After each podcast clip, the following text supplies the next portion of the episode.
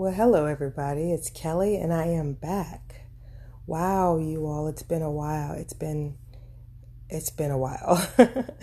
um, so, you know, in the beginning of um, my marriage chronicle, quote, um, I said I wasn't going to focus on uh, that whole issue a really long time.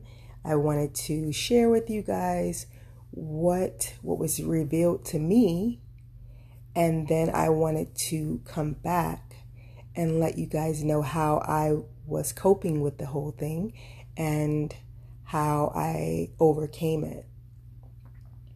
What I had in mind was something short and brief. However, um, you know, some in some instances, everything is not, the process of everything is not very quick.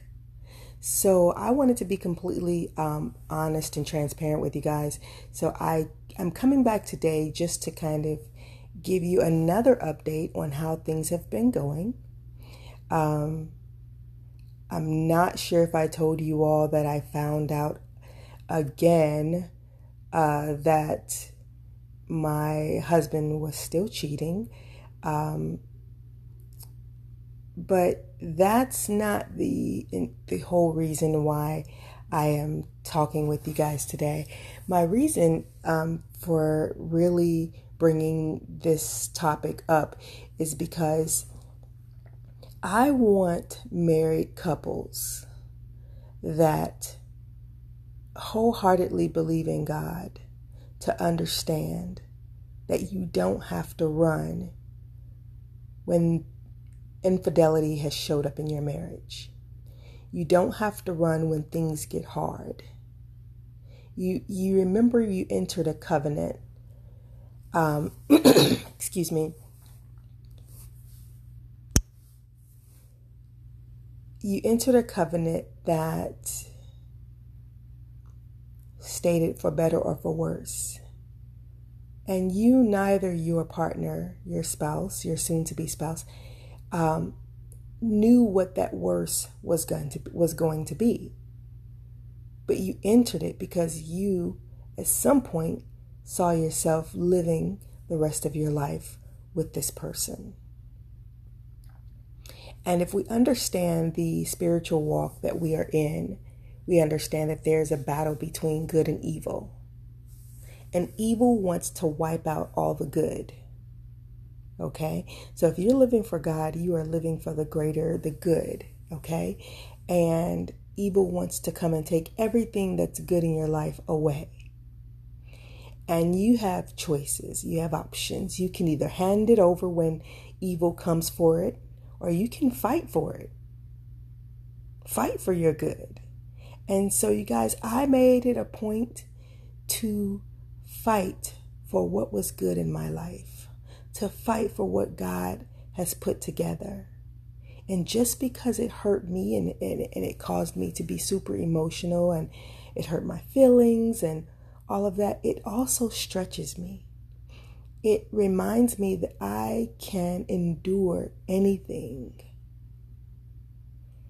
And so when I found out again that it the cheating never really stopped um, I made it up in my mind that God knows all. And, and I, well, I'm not going to say I made it up in my mind that He knows all. I reminded myself that God knows all and He sees all.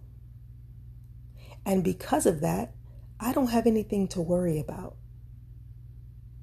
On top of that, whatever my husband is doing or was doing, he's accountable to God first.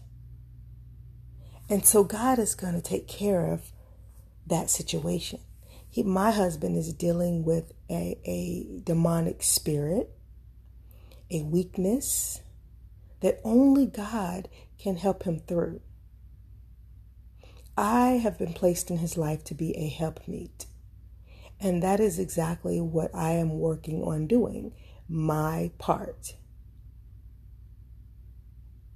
And yes, it is an everyday battle for those that may be going through the same thing. It is a battle, it is not easy. But I am going to tell you get that word deeply rooted in you so that you can fight and you'll be ready when the when the, the spirit of the enemy comes to attack which can be at any time and it and, and a lot of times it's back to back it's you're getting ready for bed at night um, you're waking up in the morning it can be through the night um, you're waking up with just a sudden you know something suddenly wakes you up um, it can you can wake up with a thought you can be preparing for work or preparing your children to get ready for school. No matter what, the enemy does not schedule a time with you. He schedules his own time to come in and, and invade your happiness, your sanity, your peace, your joy. So you schedule times to keep him blocked by getting the word in you. Um, uh, one of the um, older women, um, I would say mentors, spiritual mentors in my life, reminded me that it is better not to enter a covenant than to break one. And that was another flag um, that kept me honoring marriage, reminding me that you entered into a covenant with God and it's better not to enter one than to break one. So, um, there are a lot of important reasons why you don't want to just walk away when you find out that there's infidelity. You have your life um, is a representation of who God is calling us to be. And there are, are couples that are going to come behind you. And if you walk away, then they're going to believe that marriage can't last. And it's not going to only last, but there's going to be peace. There's going to be joy. There's going to be victory. There's going to be celebration in the end. Because remember, God has already won. Already won. The devil has lost. We just have to learn how to get over the hump and not run away um, when things get so, when things um, get hard and seem impossible.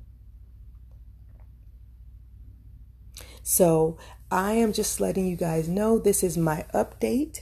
I am smiling, I am happy, and I am able to do that because, in spite of what my husband can be doing right now outside of my presence, I have the joy of the Lord in my heart.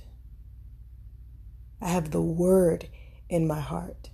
I know my place in my husband's life and I know who placed me there. I am his helpmate.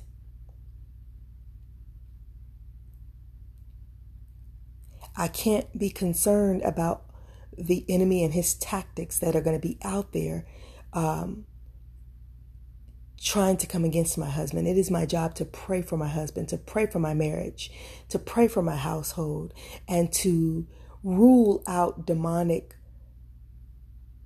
uh, spirits and um,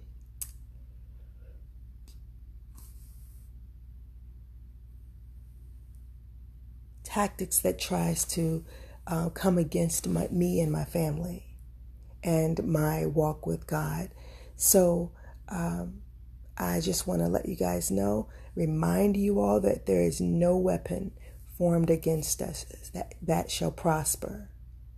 You know, we are more than conquerors in Jesus Christ. Through Jesus Christ, we are the head and not the tail. We are above and not beneath. We are lenders and not borrowers. So, quote these, remind yourself of who you are, whose you are, who you belong to, the power that you have, and where your strength comes from.